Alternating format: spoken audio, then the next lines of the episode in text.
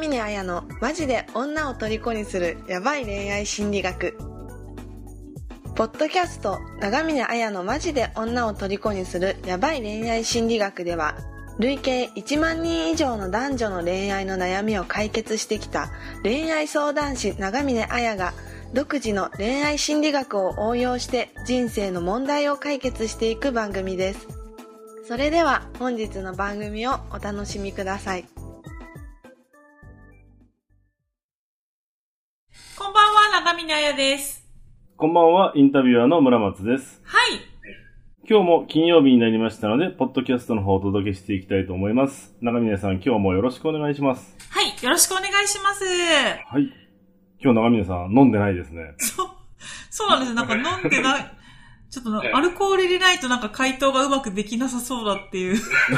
ちょっとさっき不不安だって話をしてましたね。そうですね。なんかあの相談文読んでてもなんかこう、はい。答えが降りてこないみたいな感じなので、まあえーちょっととりあえず飲まないでやってみます。そうですね。はいちょっと、今日は真面目に、真面目、いつも真面目ですけそう、ど、真面目です。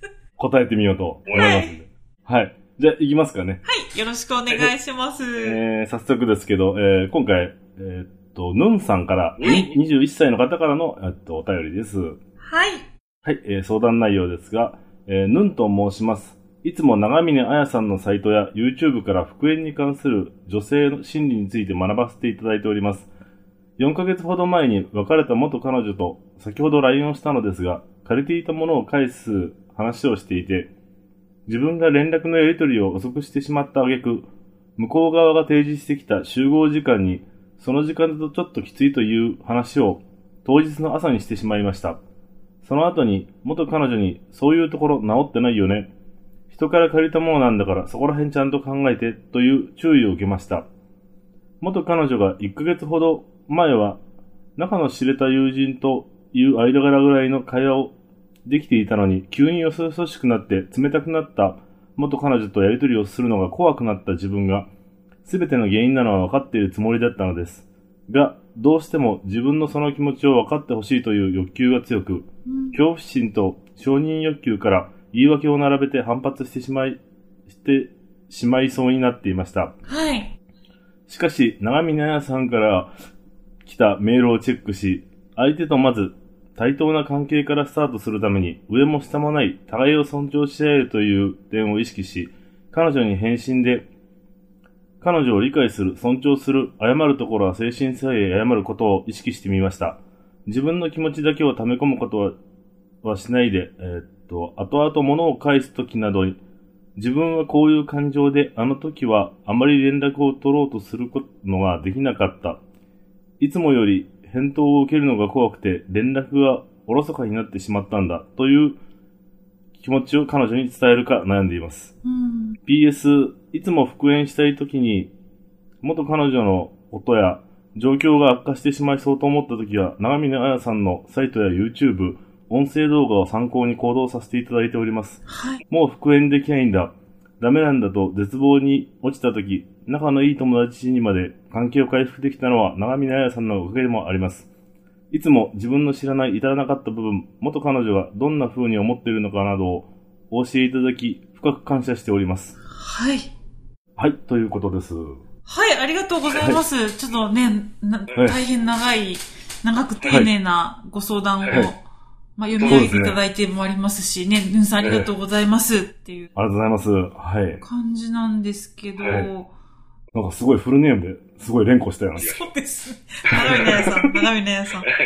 まあでもね、こんなに、こう、なんて言うんでしょう。こう、私の、ポッドキャストだったりね、はい YouTube だったりも、サイトをね、こう、こまめに見て、なんかこう、参考にして頑張ってくださるっていう人のね、やっぱ力になりたいっていうのもあはい。るので、まあ、ぜひ回答していこうっていうふうに思うんですけど、はい。そうですね。これは、要するに、えっ、と、まあ、ヌンさんは復縁したいと思っ、彼女と別れてしまって、まあ、その、4ヶ月前に別れた彼女と、その友達ぐらいまで、まあ、別れた時はね、ああの、険悪というか、あまりいい雰囲気じゃなかったんでしょうけど、おそらくは。はい。まあ、今友達のような状態に、まあ、慣れていて、ただ、その、彼女との関係が、そういう連絡のやり取りがこう、よそよそしくなってしまうと、なんかこう、うまく、こう、LINE を送ったりだとか、下手に出てしまったりだとか、なんかそういうことが、コミュニケーションがうまくいかないっていうような状況にいるっていうことですかね。そうですね、はい。うーんどうですかね？それで、あれですよね。あの、こう、言い訳をするとか、まあ、その、言い訳を並べて反発するとかじゃなくて、まあ、どうして、その、約束の時間を守れなかったかっていうことに対して、まあ、今の自分の正直な気持ちを言おうか言わないか悩んでるっていうところだと思うんですけど、はい。うん。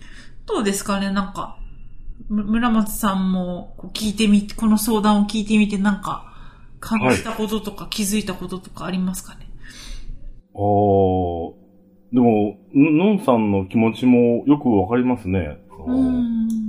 やっぱり、なんでしょうね。連連絡するのもが怖くなっちゃうというか、うん。うんっていうのもあるかもしれないですね。うん。そうですよね。なんか、あの、こう、やっぱり、いすごくね、好きだった、この好きだったのに、あの、こう相手から別れを告げられてしまってっていうと、なんかそれだけでなんかこう、あの、自分にハンデがあるっていうんですかね。なんかまた、また嫌われたらどうしようっていう不安とか恐怖とかを抱えながら、なんか、やりとりしていかなきゃいけないくて、ままあね、そのやりとりがうまくいくんだったらいいんですけど、なんかちょっとでもね、相手の機嫌を損ねてしまったりだとか、なんかこう、またそこで、うまい、良い関係になったのに悪い関係になってしまうと、また、同じようにこう、もっとわか別れるとかだけじゃなくて、友達みたいな関係さえ崩れちゃうんじゃないか、みたいな。なんかそういう不安とか恐怖っていうの出てきますよね。そうですね。うーんそうですね。まあ、あの、まなんか私が思うのは、あの、こう率直に言っていいんじゃないかなと思うんですけどね。あ、もう聞きたいことがあれば、そのまま普通に悩まず聞けばいいみたいな。うん、あの、まあ、この人の場合だと、まあ、その言言はいっていい内容っていうのが、あの、なんて言うんでしょう。えっ、と、多分その、し正正直なところだと思うんですよ。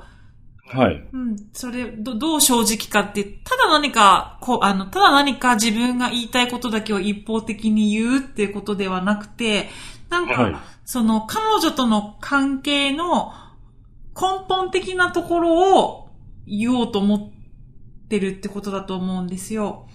はい。うん。あの、まあそれはどういうことかっていうと、あの、例えばこの状況であったら、あの、まあ、約束の、えーっと、時間に、その彼女と約束していた集合時間に、えーっと、だ間に合わないっていう話を当日の朝にしてしまったはっていうことに対して、あの、いや、どうして遅れたかっていうと、とかっていう何か言い訳をしようとか、あの、そういう、そういうことじゃなくて、なんかもう、あの、今、君との関係において、その、一度別れてしまったっていう状況があある、あって、そこからまた関係を修復していきたいとは思ってるんだけど、あの、はい。やっぱり、ここまで修復できたのは嬉しい反面、また君のことがね、君がこう何か去っていってしまったらどうしようっていう不安もあるっていうことだと思うんですよ。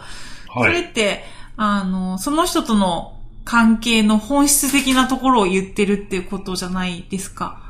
はい。うん、だから、それを、それでだからどういうふうに、で、まあそういった彼女に対する気持ちを伝えるっていうことは大事だと思うし、まあ、はいそれプラス自分がどういうふうにしてほしいっていうふうな、ちゃんとニーズも伝えるってことも大事だと思うんですけど、はい。なんかその自分の、なんて言うんでしょうね、相手に対する思いみたいなところを、あの、伝えて伝わらなかったら、な、もうなんかそう、その関係自体しょうがないんじゃないかなっていう気もするんですよね。なるほど。はい。は、言ってしまえばですよ。い。はい。うん、あの、なんかそこをもう分かってくれない人はしょうがないんじゃないかなっていう気が。あの、なんていうのか、適当なことを言ってるわけじゃなくて、やっぱはい。りすごく4ヶ月前に別れて、そこから丁寧に、あの、もう一回関係をやり直したいと思って、コミュニケーション取ってきてるっていう様子がわかるので、そうですねう。ん。なんかすごいしっかり実践されてるような感じもしますね。そうですね。なんかそこで、あの、ただ復縁し、できればいいとか、あの、なんで、あの、こんな風に別れなきゃいけないんだよとか、なんか自分の言い分を言ってたとかっていうよりかは、まあなんでね、相手が別れようと思ったのかっていうところにも配慮してそうですし、そこから、はいあの、なんとか良い環境を築いていけないかなっていうところでやりとりをしてたわけですよね。そうですね。うん。だから、あの、正直なところを言った方、言ってみて、なんかそれでも許せないっていうような人だったら、はい。なんかむしろそん、そういう人をパートナーにしない方がいいんじゃないのっていうか、その、もちろん復縁したいっていう気持ちはあるとは思うんですけど、なんかこれだけ、その、いろいろ丁寧にコミュニケーションを取れるようになったからこそ、なんか今度は、その、ヌーさん自身がこの人パートナーにふさわしいのかなって選んでもいいんじゃないかなっていう気もするんですよね。ああ、はい。うーん。なんかちょっと抽象的な回答かもしれないです。いやでもそうですね、なんか、ここまでね、しっかりやってコミュニケーションを取ろうとしてるのに、うーん。それでもね、その気がないって言われたら、うーん、あ諦めろっていうわけじゃないですけど、他の人も視野に入れてみた方がいいのかもしれない。うん、なんか、こ、こんなに丁寧に接してる、私結構その、なんでそう思ったかっていうと、なんかあの、この間、なんかあるコミュニティの集まりで、あの、はい。こう、離婚、離婚しそうになってる、奥さんと離婚しそうになってるっていう、あの、まあ、G、G 君っていう、まあ、G 君っていう男の子が、こう奥さんとこう離婚しそうになってるっていう話をしてて、はい周りでどうしようどうしようみたいになってたんですよ。はい。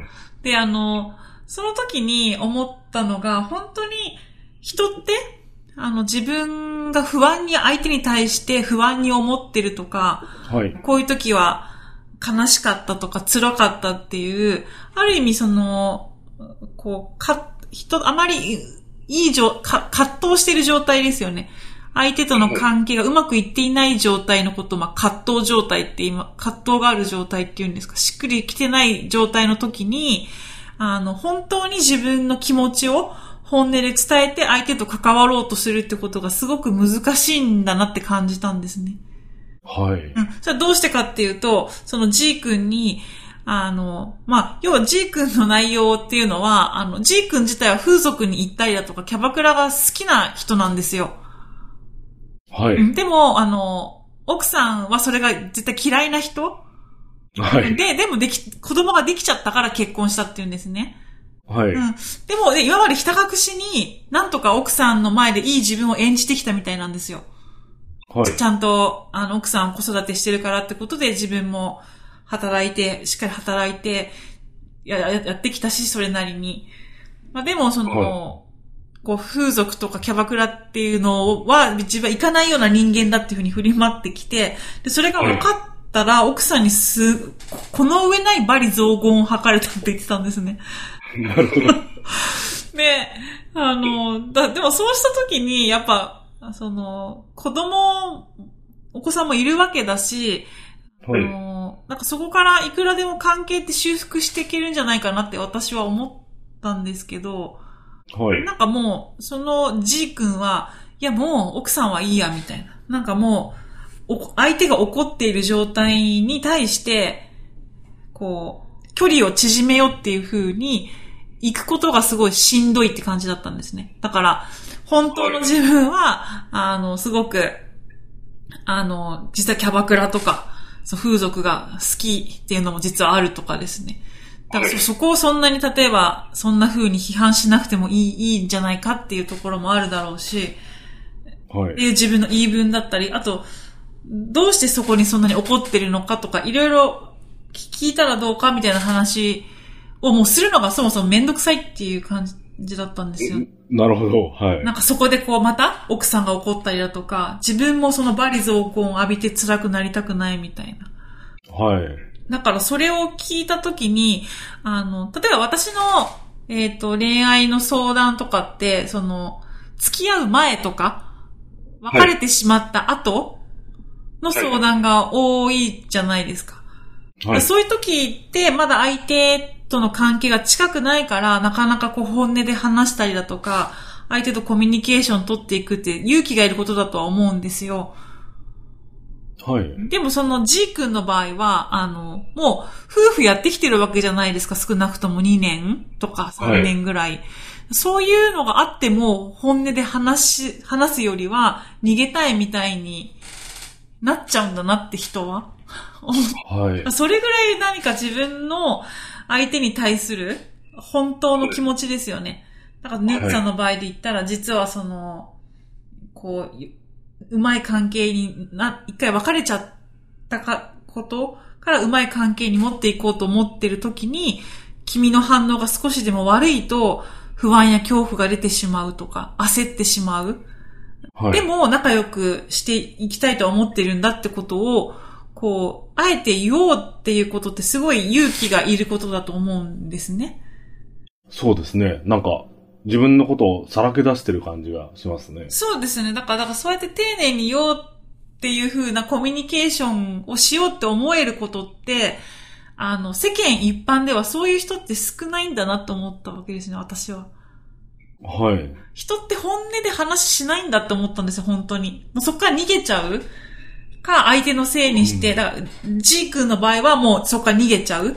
奥さんの場合は、その自分の、自分にも非がやっぱあると問題がありそうだったから、でそれを認めるって、これよりかは一方的にその夫を非難するみたいな感じで終わっちゃう。はいだから。本当に心を、相手のことを受け入れつつ、自分のことも伝えようっていう勇気が湧く人自体が少ない。多分、少ないっていうのは、100人いたら、そういう人って実は1人か2人ぐらいしかいないのかな、この日本では、みたいな感じがちょっとしたわけですよ。あ、確かにそうかもしれないですね。なんかこの空気を読む風潮じゃないですけど、そういうのも相まって、さらに増えてるような感じもしますね。そうですよね。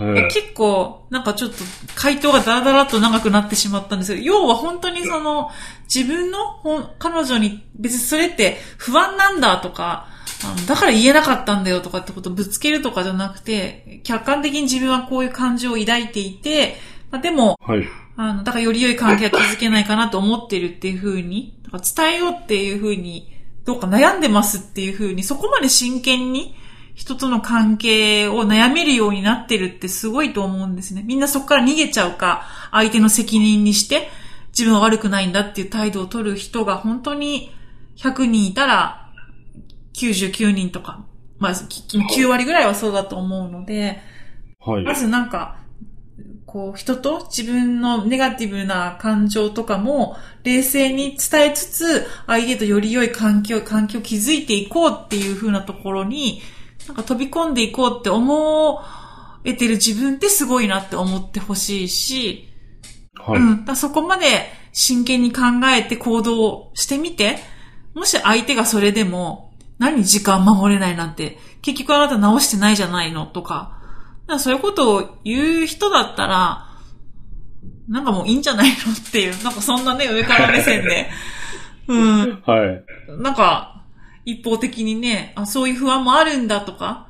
でも私は、あの、そういう不安の気持ちはあっても私にとってその約束を守るっていう時間をくれるってことは、ある意味大事なんだ、大事なんだっていうふうに話し合いができる人だったら、なんか、じゃあやっぱり復縁しようっていうふうにやってってもいいとは思うんですけど、はい。っていうか、じゃあ、ヌンさんの質問のこの、伝えてみようと思うんですがっていうのは、ぜひ、伝えてみてくださいって感じですかね？そうですね。伝えてみてほしいし、あとはもし、伝える時の秘訣ですね。一番、はいこの、相手に、相手に受け入れてほしいじゃないですか。やっぱり自分の望んでいることを。だから、はそのヌンさんの場合だったら、あの、相手と仲良くしたいってことだと思うんですけど、その愛、自分の要求を相手に飲んでもらいやすい伝え方ってあるんですね。おこれは、あの、えっ、と、なんだっけな。N、NBC、ノンバイオレンスコミュニケーションって言うんですけど、まあ、共感的コミュニケーションっていうふうに言うものでもあるんですけど、まず、あの、二人の間に起こって、四つの要素を入れて言うってことですね。その四つっていうのは、まず、客観的事実。で、二つ目が自分のそれに対する感情。はい。そして三つ目が必要としていること。はい。それを具体的な言葉で要求するってことなんですけど、はい。ただ例えばこの場合だったら、あのーそうですね。先日の何日のこうメールの君の一言に対して僕はすごくその不安に感じたし、あのはい悲しいっていうふうに感じた。はいなぜならそれは、あの、もっと君と、あの、仲良くしたいっていうふうに僕は思っているからだって。はい。でそうすると、ここまでで、その、客観的な事実と自分の感情っていうのが入ってますよね。はいで。それに対して必要としていることっていうのも言ってるのわかりますかね？客観、はい。仲良くなりたいというか。そうですね。そうです。はいで、。最後具体的に要求するっていう時に、あの、だから仲良くなりたいと思ってるからだっていう時に、じゃあ例えばその、だから、あの、そうですね、どんな要求がいいかな。えっ、と、もし良ければ、あの、こん、こん、あの、今回のその約束に関して、何日にあ受け渡しをするっていう風に、あの、もう一度やり直しさせてくれないかとかっていう感じで言うってことですね。あ、具体的に？具体的に伝えるってことですね。ぼんやり伝えるじゃなくて。はい。うん、それをやるとすごく、それは感情、人って感情でやっぱ動くんですね。で、人ってこの、なかなか相手に対して不安に思ってるとか、悲しいとか、怒ってるっていう、楽しいとか嬉しいとかっていう感情は割と伝えられるんですけど、ネガティブな感情ってあんま伝えにくいんですよね、人って。なんかあそうするそんなこと言ったら相手は惹かれちゃうんじゃないかみたいな。大丈夫ですか、大丈夫です大丈夫です。なので、あのーネガティブな感情でもその感情で人は動くから言った方がいい、あの、相手は動いてくれるんですね。だから、はいその、もう一回そのやりな、約束を別の日にやり直ししてくれないかっていうことを要求として飲んでもらうためには、その、不安だとか悲しいとか辛いなんて言わない方が良さそうだと思うじゃないですか。そうですね。マイナスなことは言わない方がいいと思っちゃいますね。でもそういうこと言った方がやっぱ相手は動くっていうのがあるんですね。はだから今、でもうんうん。あ。確かに言われてみた方を想像すると、あの、なんとかしてあげたいと思っちゃいますね、ちょっと。うん。やっぱ、え、なんかそこまで思ってたんだとか。ええうん。確か真剣さが伝わりますね、なんか。そうですよね。はい。やっぱ人は感情で動く生き物だし、あとなんか、はい。いか、ぶ、相手の責任にしてぶつけてるわけじゃないじゃないですか。なんでそんなことするんだよとか、お前のせいで辛くなったよとか言ってるわけじゃなくて、こういう事実に対して自分はこういう感情を抱いた。それははいこういう理由があるからで、だからこういう風にしてくれないかっていう風に要求しているっていう。なんか自分の感情にきちっと責任を取って伝えるっていうことは、相手の心を動かすっていう力もあるので、まあぜひそんな風にして伝えるといいかなっていう風に思います。はい。じゃあ、ヌンさんは、えーノンバイオレンスコミュニケーションはい。を使って、ぜひ、あの、元彼女さんと関係をはい。今後もよく、よくしていただいと、いただきたいと思います。そうですね。あの、本が出てますね。マーシャル・ローゼンバーグはい。っていう方の NVC っはい。ていう本もあるので、ちょっとまあ難しいんですけど、はい。うん。まあ読んでみてもいいかもしれないですね。はい。なんかこのコミュニケーションは、復縁とか恋愛だけじゃなくて人間関係においても結構役に立ちそうな感じですね。何でも使えますよ。あら。何でも使えるんで、ぜひ、はい、読んでください。はい。はい。えぜひやってみてください。ちょっと難しい本だと思いますけど。そうですええね。しかもなんかやっぱ飲んでないと回答がグダグダになる気がしますわう。ん、うん。そうですね。じゃあ、ヌンさん、ちょっとグダグダになっちゃいましたけど、そんな感じで、はい。ぜひ頑張ってみてください。はい。はい。じゃあ本日は、えっと、最後までありがとうございました。ありがとうございました。でしたか？番組を聞いていただいたあなたにプレゼントがあります。インターネットで長峰彩と検索すると長峰彩のホームページが表示されます。そちらにお名前とメールアドレスを入力していただくと長峰彩がマジで女を虜にする恋愛心理学について解説した音声プレゼントを受け取ることができます。必ず受け取ってくださいね。